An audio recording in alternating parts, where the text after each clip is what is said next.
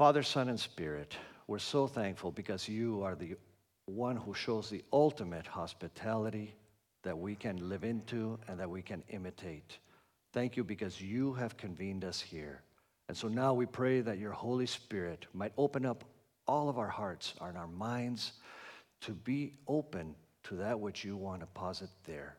For we pray it in the powerful name of Jesus Christ. Amen. So, the passage for today is Galatians 3, which we just read. So, in Christ Jesus, you're all children of God through faith. And for all of you who were baptized into Christ, have been clothed with Christ. And the question that we are going to be looking at this morning is what does it mean to be clothed with Christ? In Colossians 3, you would also see it. So, not only Galatians 3, but Colossians 3, it speaks about putting off certain things and putting on other things, right? And putting off has to do with malice and rage and anger and, and, and all, and, and uh, jealousies and all kinds of sinful behaviors. We are supposed to put those off and put on and be clothed with faith, with hope, with love, with the fruit of the Spirit. In Galatians, the historical and literary context shows us that there, uh, when Paul is writing this letter to them, he, there's a concern about the relationship of law and f- grace. And obviously, he is teaching us grace and living into putting on the, the, the person of Jesus Christ. So, the question I have is if we are supposed to put on Christ, might we be able to learn something by looking at what Christ himself wore when he walked on this earth? And you might be surprised that there are over 10 references in the New Testament to the clothing of Christ. And so maybe if we look at the clothing of Christ and what he wore as he walked on the earth, and as we look at those references, some are direct references, some are by inference and by deduction, uh, if we look at that, might we learn a little bit more about who God is and a little bit more about who we are? And so, what we'll do this morning is we'll look at these over 10 pieces of clothing that Jesus wore. Then we'll just pause a moment and say, what does that have to do with us? And we'll look at our clothing. Is it mentioned in Scripture as well? And then we'll finish with two or three conclusion concluding remarks. Okay? So here we go. At the very beginning, we know in the New Testament that God was not a God that stayed in five star heaven throwing pamphlets or holy oil or anything on, onto the earth to bless it, but rather He became one of us. And the angel says to Mary, You will name him Jesus or Emmanuel. And Emmanuel means God with us. In the book of Matthew, you have this wonderful theological concept called an inclusio, which means it begins one way and it ends the same way, kind of like bookends. God with us. You will name him Emmanuel, God with us. And at the very end, the Great Commission. You'll go into all the nations, right? And, and make disciples. And then the promise, and I will be with you always. God with us, I will be with you always. Matthew wants us to know from the beginning and to the end, throughout the whole story of Jesus, God, through Jesus, is with us.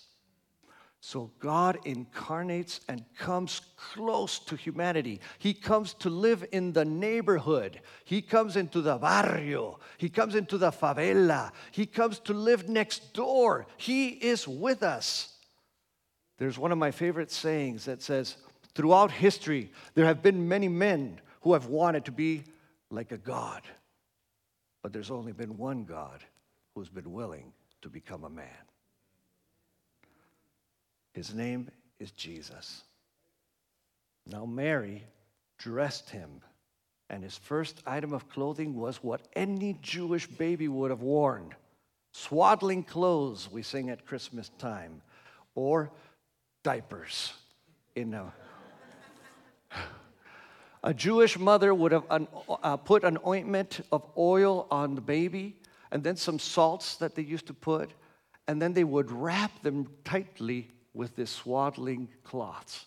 And that would probably be the clothing that Mary put on Jesus. The very first clothing of Jesus was the ordinary diapers that any Jewish baby would have worn. These diapers symbolize for me the identification of God with his creation.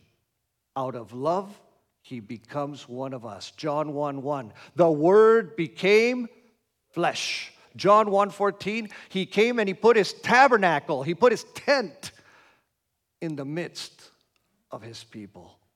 God identifies himself with us in those diapers of the miracle of the incarnation. Secondly, Jesus grows up and he follows in his father's footsteps and probably learns the vocation of his father. And there's a reference, even though it's indirect, to something that Jesus would have worn.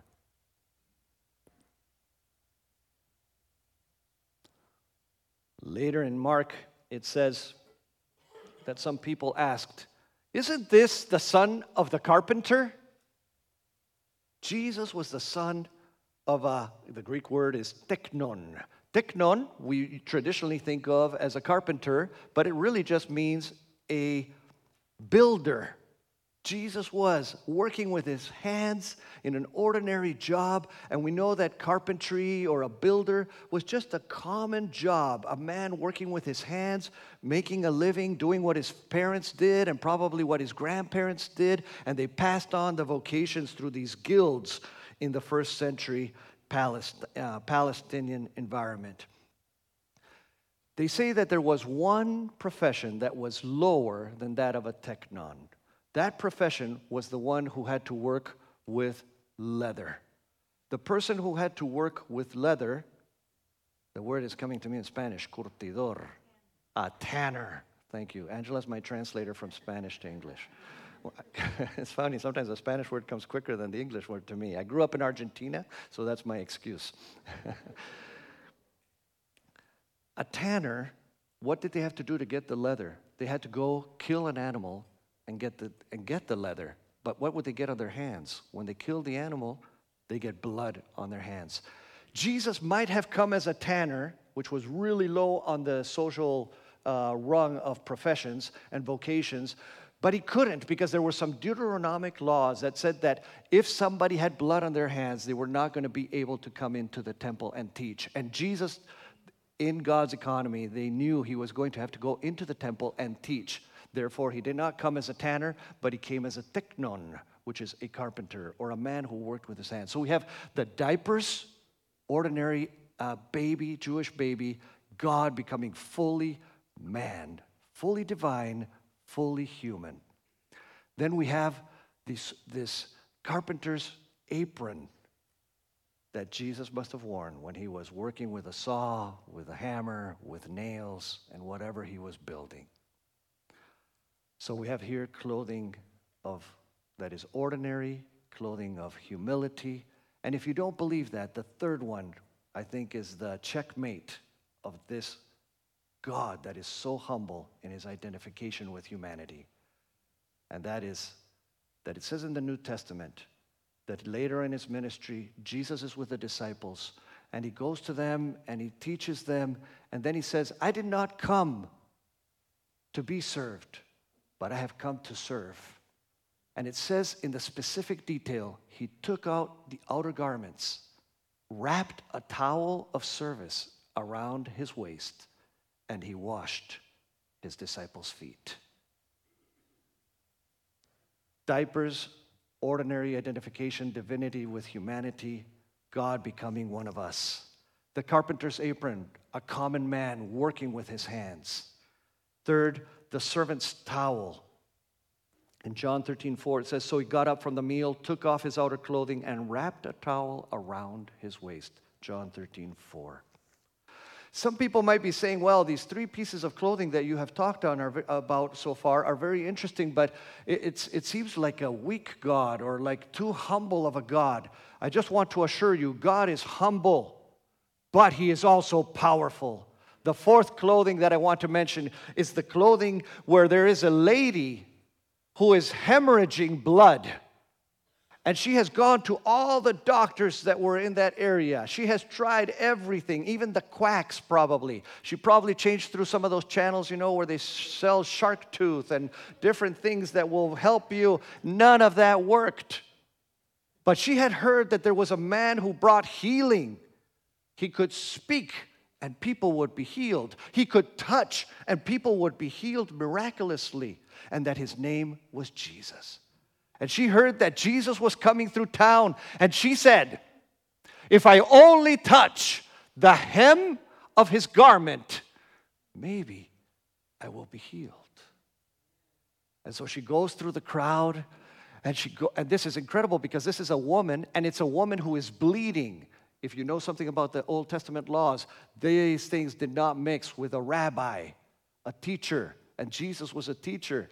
And she wiggles through there, and with great courage, because she is in despair. And sometimes when we're in despair, we need courage to do something different. And she touches the hem of his garment, and Jesus feels power that left from his body, and he turns and he addresses the woman who had such great faith and says, Not only are you healed, he says, You are saved. Healing and salvation comes to this woman of faith who said, If I only touch the hem of his garment. We've seen some clothing of humility, but there's also clothing of power. But knowing the human condition, sometimes we go for the miracle, and once the miracle happens, we move on. We use it like a credit card. We pray. We need rain, and rain comes. We put the credit card away and we continue doing and living however we want until there's a next problem. We need rain.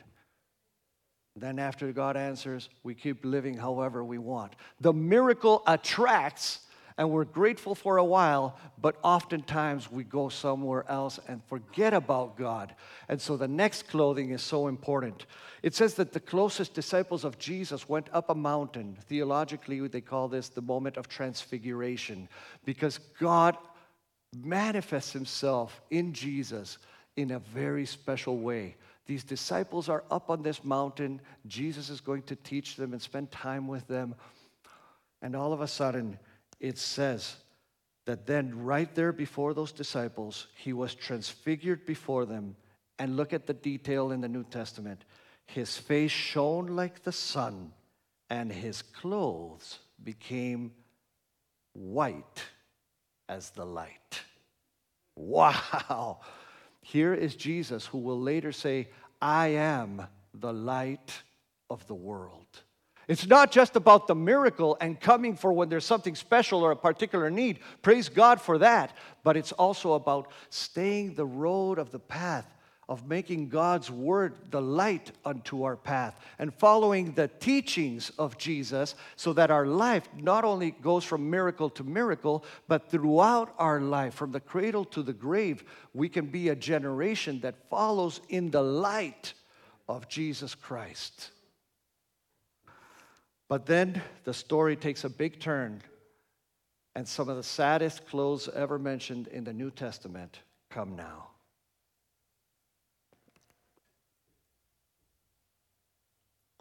You see, there were some people that loved Jesus, but there were probably a lot more that hated Jesus. There were two particular groups that did not like Jesus. One was the religious establishment. Jesus came fulfilling the law, and he came as the promised one from the Old Testament. But there had already been a whole series of man made rules and regulations of how you had to check the box, check the box, check the box. We would call that legalism. And the, the, the religious establishment benefited from the things as they were. And this man, Jesus, is coming and bringing a message that's a little bit different than the man made religi- religiosity and the man made lists of do this but don't do that, or where there were all kinds of external things, but inside the hearts were rotten. And so they don't like Jesus because he comes preaching this faith, hope, and love, and he doesn't only teach it, but he lives it and he's getting more and more followers, and he's messing with the religious establishment. The other group that hates him is the political establishment. The Romans are in control. And here is a group of people who are starting to say, Jesus is Lord. The word Lord in that time was reserved for the Caesar, who was like a half god. And for somebody else to be called Lord was a com- competition and a threat to the existing human Caesars. And so the political establishment also has an order, and they benefit from that particular order, and they don't like this man who comes preaching a different way. I'll venture so, this will be my only political comment today, I promise. We sometimes, the world offers us something over on this side, and they offer us something on this side, and they love it when we fight. And we just bite all the time on Facebook, on Twitter, on YouTube. My brother calls it FaceTube. And, and, we're going back and forth and back and forth. And it's okay to have discourse with culture. We need to engage culture. But Jesus says, don't get caught in this thing because all the options that the human, human uh, establishment is giving you is sometimes going against what should be a cross a countercultural Jesus way, the third way, a higher way, a better way, where we love our neighbor, no matter if they're over here or over here. We love our neighbor. Why? It's not about crushing them on Facebook, it's about loving them into the kingdom. Amen? So here's the, the next close. The religious leaders and the political leaders, they come together, they collude against Jesus, and they go and they get him, and the soldiers bring him to a place called the Praetorium. When they bring him to the Praetorium, it says this they stripped him. Look at the detail of clothing. Today we're talking about the metaphor of clothing that Paul uses in the New Testament. They stripped him and put a scarlet robe on him, and then they twisted together a crown of thorns and set it on his head. They put a staff in his right hand, knelt in front of him, and mocked him. This is some of the saddest clothing in the whole of scriptures.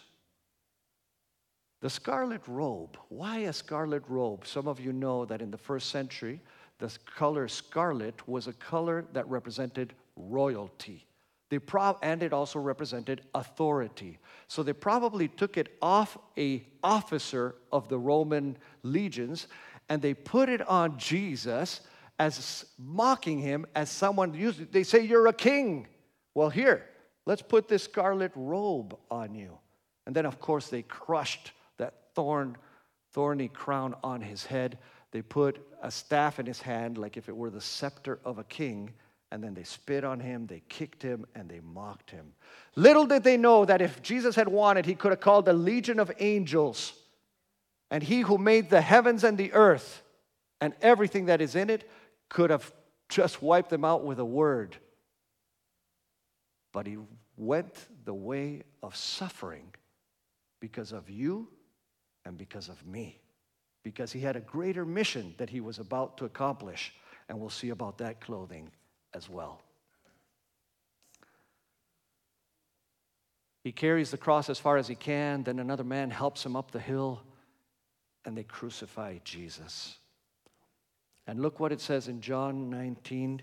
When the soldiers crucified Jesus, they took his clothes, dividing them into four shares, one for each of them with the undergarment remaining. This garment was seamless, woven in one piece from top to bottom. Now, I have to tell you something that is probably the most difficult part of this sermon, and maybe it's good that some of the children are gone.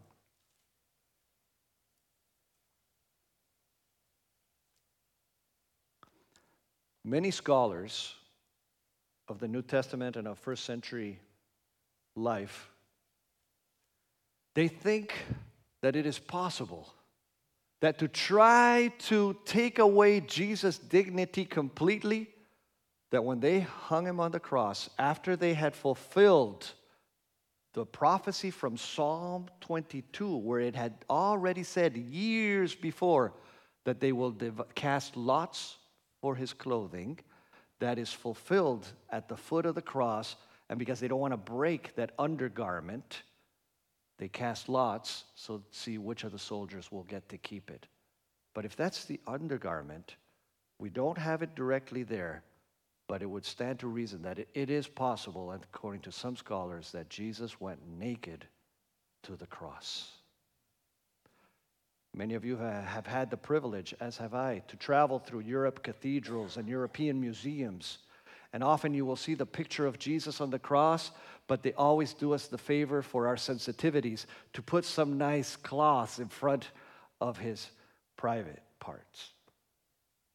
But it is possible that Jesus went to the maximum humility because he wanted to clothe you and clothe me with his love. If the story ended there, you would say, wow, why is it that sometimes in the movies and in the Greek tragedies, the, the good guy dies? Nice guys die. Another poet, another revolutionary, another, another subversive uh, teaching, but they always die. But there's good news here.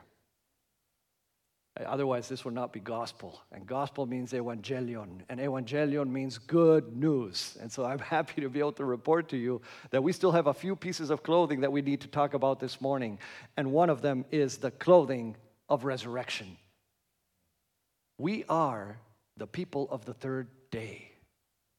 You might have not thought of it that way, but you, when you walk out of this place, you should say, I'm a third day person. We are the people of the third day. Because they said on the third day, he will be risen, he will be raised from among the dead.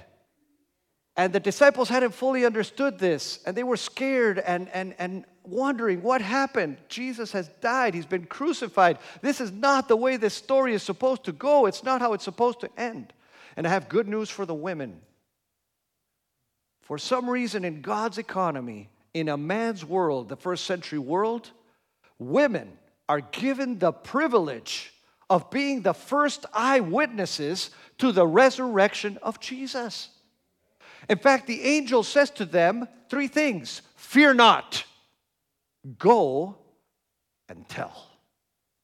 To this day, women are being raised up, are not fearing and they're going and they're telling. Praise the Lord. Sometimes to us men in our leadership, the women make us think, man, if they're doing this, I got to step up. So the women go and they knock where the disciples are hanging out, wondering why is this story ending so badly.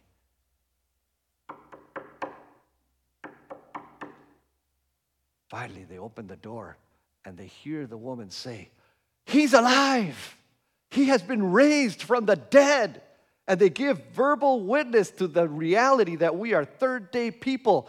But in those days, this is the bad news for the women the woman's vo- uh, voice had to be verified. So, not one guy, especially in Matthew, this is important for the Jewish audience, two people have to go and make sure that this is true. So do you remember there are two disciples that run and they run and they run and they get there. Do you remember who gets to the tomb first? John gets there first. In Spanish, we have a joke that John gets there first. He gets there and then Peter. And those of you who know your Bible and who know your cars, you'll understand the, the correlation. John gets there first because he's got first, second, and third. Peter only has first and second.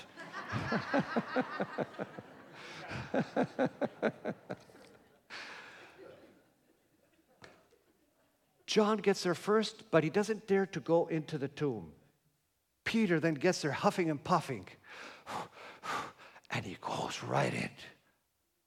Impetuous Peter goes in, and there, what does he find? And this is what amazes me, and I hope it amazes you. another New Testament mention of the clothing of Christ. It says there, then Simon Peter arrived and went into the tomb. He saw the strips of linen lying there, as well as the burial cloth that had been around Jesus' head. The cloth was folded up by itself, separate from the linen. Do you see the level of detail on the clothing of Christ? Brothers and sisters and friends who are listening, this is the resurrection clothes. This is the evidence that they needed to see the empty tomb and the, and the cloths there, and that they knew Jesus was alive. Now, with new hope, the disciples can go and do their work of the Great Commission and to go and make disciples of all nations, which is going on to this day. And we're actually involved in that work together in our partnership through Cornerstone Community Church and through Multiplication Network. And Anna Circle as a powerful tool of women's discipleship and giving circle working so that Multiplication Network can reach more and more people throughout the world with the good news that they too can be third day people. But two more that I want to mention, and then we will conclude. It says in the last book of the Bible, in the book of Revelation, that there is a vision that John has of Jesus standing among the lampstands. And it says, Among the lampstands was someone like a son of man. And listen to this he's dressed in a robe reaching down to his feet with a golden sash around his chest. I was enjoying watching the interpreter uh, in the sign language, and I'm wondering how that would be done. But I like thinking that that sash that is coming around Jesus' chest is the clothing that now the Father has bestowed on his Son. He has accomplished his whole life from the diapers of incarnation to the apron, apron of, a, of a carpenter working with his hands to the, to the towel of humility, washing people's feet and saying, I did not come to, to serve, but to be, not to ser- be served, but to serve. Sorry. He, this God, Jesus Christ, comes and in all those clothings that I mentioned, he went through the clothing of suffering, but then resurrected, and now in heaven, the Father has dressed him with an incredible clothing that includes a golden sash over that white robe. I think this is the clothing of divinity and the clothing of royalty and the clothing that the Father gives to his son. And then there's one last reference. Usually, when I say there's a last reference, somebody in the crowd says, Amen.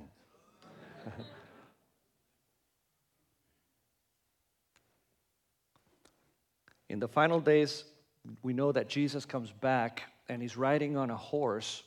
They call it the four horsemen in some places, and there's lots of movies about that that are fairly dramatic. But we know that at the end of the time, the king is coming back. And he will usher in a new creation, a new heaven, and a new earth where all things will be completed. He's already in the project of making all things new. That project has begun at the cross. That project has begun at the empty tomb. That project has begun on the day of Pentecost when the Spirit was poured out on the church and the Great Commission was given to go out into the whole world. I like that saying. It's not about bringing the whole world to your church, it's about mobilizing your whole church to go into the world. And as we are part of that mission, joining God in what He's doing in the world, there is a final judgment day. And in this image, last reference to clothing in Revelation 19, it says this He is dressed in a robe dipped in blood, and His name is the Word of God. The armies of heaven were following him, riding on white horses and dressed in fine linen, white and clean. So, scholars have two different interpretations for this. And because I fly home tomorrow, I can give you the two interpretations, and then you can talk to your pastor tomorrow about which is the right one. one interpretation is that that blood is the blood of vengeance anything that has been cruel, that has been evil, or associated with what is wrong in the world is going to be decimated and done for. No more pain, no more crying, no more tears, no more dying. And we will live in the light of Jesus.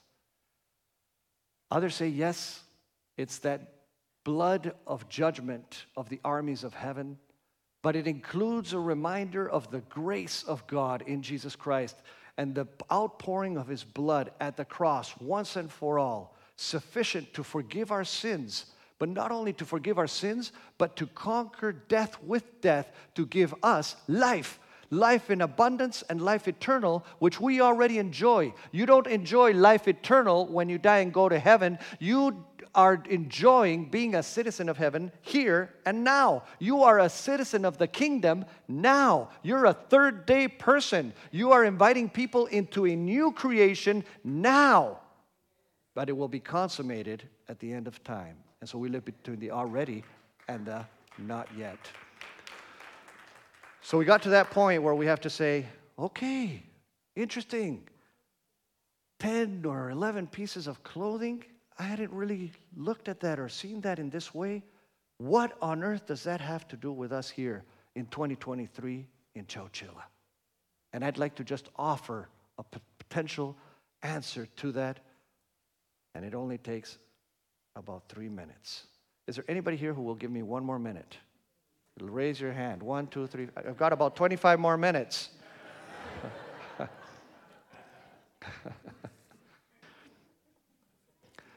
The Bible mentions your clothing and my clothing in the first book and in the last book of Scripture. This is amazing to me. Let's do this really quick. Please stick with me. Genesis 1 and 2, the creation of man and woman, Adam and Eve. And they also, not only historically, but also represent each one of you. Their story is our story. In Genesis chapter 3, the fall, Adam and Eve sin against God. They eat from the, from the tree that they were not supposed to eat. And what is the result of them having disobeyed God? The very first thing that we see as the result of sin coming into the world is that their eyes were opened and they recognized something. What did they recognize? That they were naked. The very first reference of the, the heavy, grave result of sin is that they notice and they start having shame. Sin comes into the world, guilt comes into the world, shame comes into the world. And then Jesus, uh, the, the, the Trinity, Father, Son, and Spirit, walking through the garden, God walking through the garden. Where are you? Where are you? One of the first questions that God asks in all of Scripture is, Where are you? And I think it's more than a geographic location question. God didn't need an iPhone GPS. It's a relational question. And so I ask you today where are you?